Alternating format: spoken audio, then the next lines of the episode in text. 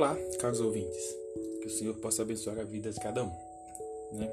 Hoje vamos falar a respeito de escolhas e atitudes sensatas que moldam as nossas limitações. Né? O texto de referência está lá em Mateus capítulo 14, a partir do versículo 22, né? que fala quando Jesus anda né? por cima do mar. E hoje eu queria falar com vocês a respeito disso.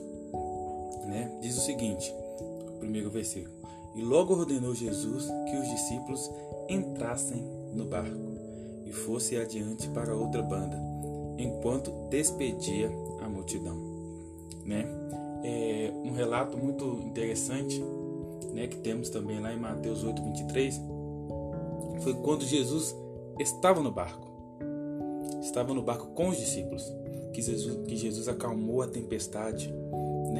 E os discípulos ficaram impressionados, falando: Quem é este que até o vento e o mar lhe obedecem? Agora, nessa nova narrativa, nós vemos o Senhor Jesus pedindo para que os discípulos fossem sem ele. Sem ele. Né? Enquanto Jesus estava despedindo a multidão. Depois que ele despediu a multidão, ele, a multidão, ele foi orar. Olha isso. Depois que Jesus despede a multidão, Jesus vai ao monte para orar à parte. Né? Mas enquanto Jesus estava orando, o barco que os discípulos estavam estava sendo atribulado por uma, uma tempestade, né? estava sendo assolado pelas ondas do mar, né, irmãos? Mas na quarta vigília da noite, né, exatamente mais ou menos três, quatro horas da madrugada, o Senhor chega andando por cima das águas. Pensem comigo, gente. Que esplêndido o nosso Senhor Jesus Cristo literalmente andando por cima das águas, né? Só que os discípulos ficaram atemorizados, né? Ficaram com medo, gritando: "É um fantasma!" e tal. Ai, gente, que que é isso? Que medo! Só que no versículo 27, né? A gente vê Jesus falando, ó: "Tende bom ânimo, sou eu, não temais. Não temais. Foi o que Jesus disse para os discípulos, gente. Não temais. Ok? Mas Pedro, na sua audácia, na sua ousadia, eu gosto de Pedro por causa disso. Sabe o que Pedro fala, Jesus? Pedro diz assim para Jesus: Senhor, és tu mesmo. Se for tu, manda ter contigo. O que, que Jesus disse? Vem. Pensa comigo, caros ouvintes, né? Estamos num, num mar revolto, em meio à tempestade, assolando o barco. E vem Jesus andando por cima das águas. Pensem comigo, qual é o melhor o lugar, né? O lugar mais seguro de você estar naquele momento? É dentro do, do, do barco ou fora do barco? Hum? É. A gente, na nossa pequenez, né? Fala, não, o lugar mais seguro é dentro do barco? Mas aí que tá. A gente quer ver o sobrenatural de Deus em nossas vidas, mas não queremos sair do barco. Vou repetir. Queremos ver o sobrenatural de Deus em nossas vidas, mas não queremos sair do barco. Né? Não queremos mudança, transformação. Não tomamos atitudes e escolhas que possam mudar e transformar o nosso ambiente, o nosso meio, a nossa vida, né? Então, aqui eu posso tirar uma reflexão muito interessante sobre os discípulos que ficaram no barco. Não Pedro, que teve a atitude de falar: Senhor Jesus, se és tu, manda ter contigo. Mas os discípulos, os discípulos que ficaram no barco. Esse é o barco do conformismo, né? O que é conformismo, gente? É a atitude ou tendência de se aceitar uma situação incômoda ou desfavorável, sem questionamento e nem luta.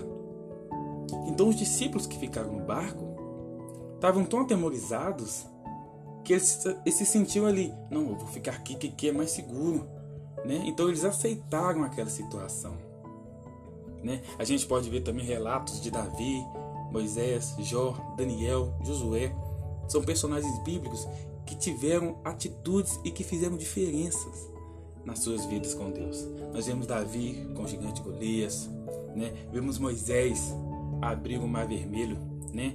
Sendo usado por, pelo Senhor Jesus. Nós vemos Jó, mesmo em meio àquelas lutas, aquelas situações, aquelas intempéries da vida que ele passou, ele ainda adorou o Senhor, né? Vemos Daniel na cova dos leões, hum? vemos Josué, Josué orou, gente, Josué orou e o sol parou, que extraordinário. Então, quando tomamos atitudes diferentes, vivemos coisas extraordinárias na presença do Senhor Jesus. E é isso que eu quero deixar para vocês. Amém? Porque Pedro tomou uma atitude e ficou conhecido como o único discípulo que andou sobre o mar. Né? Mas aí no, no, no versículo 30, nós lemos assim: Mas sentindo o vento forte, teve medo e, começando a ir para o fundo, clamou, dizendo: Senhor, salva-me. Escuta, gente. Mesmo que a nossa fé esmoreça, o Senhor Jesus nos estende a sua mão para nos fortalecer novamente, né? O que é que nós vemos o Senhor Jesus dizendo? E logo Jesus, no verso 31, estendendo a mão, segurou e disse-lhe: Homem de pequena fé, por que duvidastes? Né? Não temas, o Senhor é contigo. Não seja igual a todo mundo, ok? Saia do barco do conformismo. Saia do barco do conformismo. Não fique igual a todo mundo.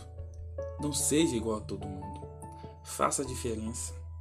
Que você vai ver, vocês, vocês verão o Senhor transformando vidas através da sua vida. Amém? Através da sua vida. E que vocês ficam com essa palavra e que o Senhor possa derramar bênçãos sobre a vida e sobre a família de cada um de vocês. Que o Senhor possa abençoar a cada um. E eu deixo uma palavra, né? É uma frase do Charles Thomas que diz o seguinte, ó: Cristo não deseja pessoas que se contentam com o possível Hum? Lembra que eu falei de Pedro? Andando por cima das águas? E os discípulos que ficaram no barco? Então, ó, Cristo não deseja pessoas que se contentam com o possível, mas que agarram o impossível. Deus abençoe.